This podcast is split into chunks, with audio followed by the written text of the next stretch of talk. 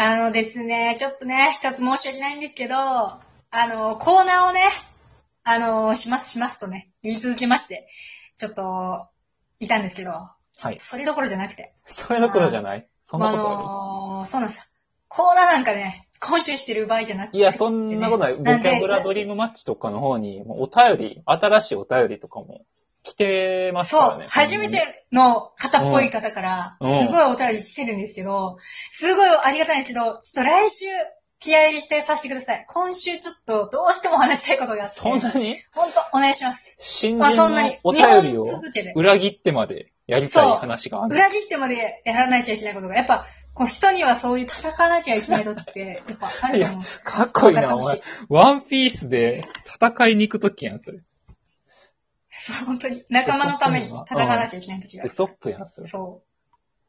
そう。ちょっと、それをね、ちょっとはいはい胸に刻んでいただいて、心して聞いていただきましょうんう。行きましょう。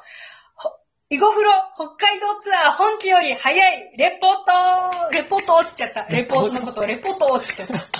テンション、テンションがおかしいことになってますよ。そうなんですよ。拍手長いしレポートの。ことを人生で初めてレポートって言っちゃったけどね。うんすごい言い方しちゃった。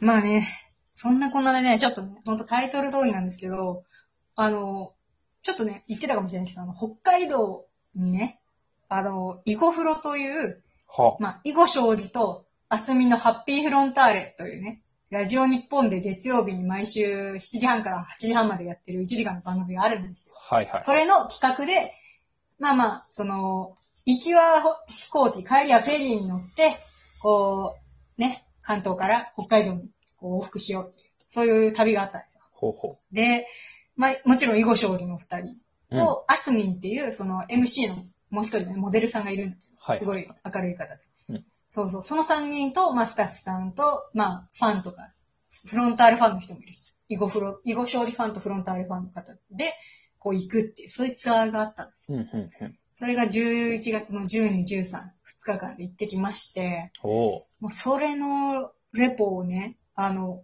その本家は明日11月16日の月曜日の夜に、その放送内容をね、放送するんですけど、はいはいはい。1日早く行っちゃおうっていう。フライングレポートですすごいやん。本当より早く。すごいです。世界中で一番早いってことそういうこと。すごい。そういうこと。ラジオで一番早く言っちゃう。うん。すごいことですよ。うん。世界すごい時代。代になりました。本当なんですよ。そんなことどうでもいいですよ。ちょっと話させてください。はい1日目からね。どうぞ。まず、まずですよ。羽田に7時集合なんですよ。早っすごい。めっちゃ早っマジで早い。で、うち埼玉なんでね。うん。もう、東京に近い埼玉とはいえ、もう4時起きですよ。ああ、そうやな。埼玉から羽田は遠いな。。そううん。そうそう。で、なんかね、7時に、やっぱ、現時間厳守しなきゃいけないから、うん早めに着かなくちゃいけなくて、で、うんそれを考えたらね、あの、バスでちゃんと行かなきゃいけなくて、うんシャトルバスじゃないけど、なんかその、和光っていうね、そう、埼玉のとこからね、出てるバスで行きまして、はいはい。でもう、4時50分のバスに乗って、うんで、。5時40分に着いて、うん。で、もう1時間半で、ちょっと化粧とかしないしてね、もうすっぴんで行ってさ。うん。で、は、で、7時ぐらいにこう、その集合場所行ったら、こうファンの方がもういて、で、囲碁将棋さんとかとは、こう、あっちで、あの、合流みたいな。札幌で合流し、札幌じゃないか、新千歳で合流しますよって感じだったから、はいファンの方とね。で、そしたら、一つ参加の人が結構ほとんど、みたいな感じだったから、うん。まあまあ、そこにいたファンの方とこう、おしゃべりなんかしながら、ええこう、ツイッターで先にね、こう、知り合ったりしてた人とか、ー声かけてくれた人とかとね、こう喋ったりなんかしながら。はいはい。ですごい最初不安だったんだけど、うん。もう、とにかく皆さん優しくて、うん。もう、スッと入れて、おー、ですよかっ機内とかでも、近くになった人とめっちゃ喋っても、もう、どういうおわね、芸人さん他は昔好きやったんですかとか話とか、た。いろいろしながら。た。楽しそうん。そうそう、もう、もう楽しい、フルスロットルスタートで。う。おー、もう楽しい。んで、もう、それで1時間ちょっとでもう着くわけよ。うん。もまあ、そうやな。北海道だから近いのよ。うんそうそうそう。んで、着いたら、もう荷物を取ったらすぐ、もう、いるわけですよ。お三人というかね、MC のお三方が。はいはいはいはで、い。キャーってなる。で、そんなでもね、みんなすごい走り方しないの。いい大人だから割と。おそうやなうちの同い年だったり、んもうちょっと上の方だとか、うんうん。落ち着いてらっしゃるからもう。で、はぁみたいな感じになりながら、ちょっとこう、どうもみたいになりながら。あっちもすごい声をね、うん。挨拶とかしながら、どうもみたいな、今日よろしくお願いしますって感じでこうね、うんうん話しかけてくださったりしながら。で、まあバス乗り込んで。で、もうね、朝の10時ぐらいに、もうね、最初どこに行くかっていうとね、なんか、鮭の訴状が見れる水族館に行鮭ったんですよ。鮭のなんて？訴状。訴状鮭が海から戻って上がってくるやはいはいはいはい。つの訴状が見れる水族館みたいな。淡水水族館みたいな。日本最大級の淡水水族館みたいな。本当にそうやねんな。なんか、めっちゃ、まだなんか、ね、こう、まあまあバスの中でね、こう、囲碁将棋さんがお話しされたりとかいろいろあったんだけど、まあそういう中で、こう行って、こう、鮭を見見たりとか、うんうん。なんか、ニジマスとか、なんか、ヤマメとか見たりとかして、でうん意外と面白かった。ああ、なるほどね。最初は行ってみたら結構楽しい。一個そうそうそう。なんか、最初マジで一発目どんなとこでスタートしてんねん、どんな、なんか強気やねんと思ってたけど、うん。見に行ったら見に行ったで全然楽しめる、そういうとこやって。よかったよかった。そうそう。そうそう。で、その後またバス乗って、うんあの、有名なクラーク博士像がある、あー羊ヶ丘展望台ってところに、はいはいはい。そうそうそう。でうち高校生のその修学旅行ぶりで10年ぶりぐらいにその行ってさ、うん同じところに。そう。でもその時は夏に行ってたから、今回冬に行ったら、もう、もう雪景色よ。結構、雪降ってないけど積もってるみたいなはいはい感じで。はい。で、まあまあ、クラーク先生像の前で、こう、囲碁将棋さんとかと一緒に写真を撮ったりして、うん。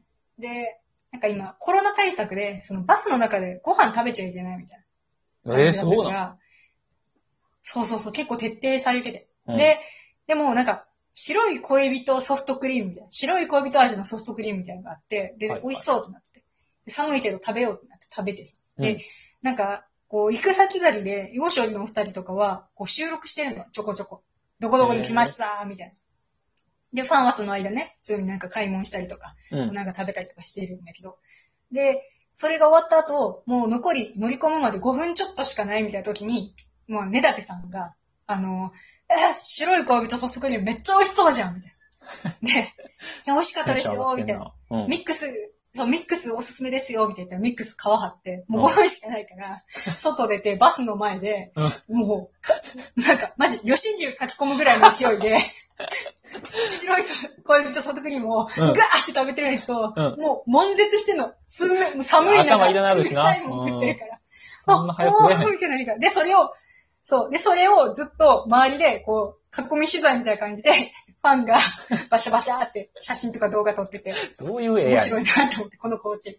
そうそうそう。で、バス乗り込んで、まあ、あの、次、お昼ってなって、ジンギスカンうんうん。のとこ食べに行って。で、その後は、まあ、なんか、藻岩山っていう、その、すごい、ロープウェイ乗って、山頂に行ったら、こう、景色が、札幌の景色が見れるみたいな。あこ行ったりしてはい。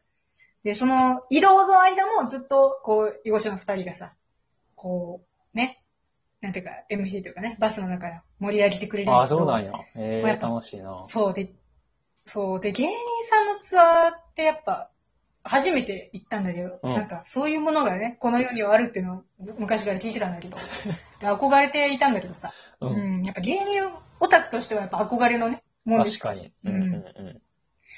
それで行ってさ、まあ、いやー、これは難しいなと思ったのが、なんか、やっぱずっと一緒にいるから、その、あっちもこっちも多分フルスロットルじゃ疲れるわけだよね。まあ、そうやな。その、うん、確かに。そうそあんまり。う。で、うん言ったら、ふわっと、うん。そうそうそう、ふわっと、ちょっとずつずっと面白いこと言ってるみたいなうん。感じで難しいなって思いながら若手芸人すぎたら、多分、結構元気じゃないと、ファンも結構、なんか元気じゃないと疲れるのかなみたいなうんイメージがね、うんあるんだけど、やっぱギャグとか、なんかやってこられても結構大変っていうか。うん。うん。だからずーっとこう流れるようにね、こう、面白いことをかこう言ってたりとかする感じが結構心地よくて、はい移動中も楽しめたんだけど、うん。まあなんか、ふみたさんがちょっとだけこぼしてはったのは、今ほらあの、ファンがそこまで騒げないから、こうなんか反応するってなったら、こうかけ、なんか声をさ、かけたりやじるとかじゃなくて、もう拍手になるわけよ、こっちも。ああ。そ、そう。そうしたら、拍手以外の時って基本的に、まあ、あんまり喋らずに、まあまあ静かにしてるから、うん。あっちもなんか面白いこと言ってるけど、いまいち手応えがないみたいな状況がちょっと続いちゃったりするわけ。ねこっちは面白いと思ってるんだけど、うん。ニコニコはしてるんだけど伝わらないじゃん。うんマスクもそしたらあつけてるしな。っちも、なんか、そうそう、え、こんなに、その、俺たちの、そのファンの人とかが多いはずなのに、こんなに静かなことあるみたいな。楽しんでるんですよってね。そうそう。そう、リアクションが伝そうそうそわらへんから。う。うちらも、そう、うなずきとかで精一杯、目とうなずきでもう対応するしかなかったりとか。そう。で、ふみたさんも、え俺たちギアチェンしなきゃいけないみたいな。もっとギアを上げて、うん。そうそう、ちょっと、こうなんていうか、ギャグを強めに、多めにしていかなきゃいけないのかな、みたいな感じになってて、うんうんそんな思いをさせてしまって心苦しいなと思いながらね。目で、目だけでこう、対応してて。おもろい、おもろいと思ってるよって。今でいい。そうそうそう。でも結構みんなも、そうそう、なんか、そうそうそう、朝からね、疲れてる方とかも多分いらっしゃると思うけど、ほとんどすごいみんな、楽しいよっていう気持ちで、うん。静かにはしてるけど楽しいよっていう気持ちでみんなね、こう、目線を送ってたんだけど、そう、いや、だいぶ難しいだろうなと思いながら。今度ね、すごい状況でのツアーだからさ、うんうん。もう毎回乗り込むために消毒したりとかしながら、だからそんな心配はない感じのツアーだったんだけど、ね。そう、そうそうそう。で、この後、その、自由時間が札幌のテレビ塔の近くであったんだけど、ほうほそこら辺から、あの、さらにこう、お二人と話せる機会とか、写真が撮れる機会とかが出てきたんで、ちょっとその話また次のセクションでう。させていただきたいと思います。続きます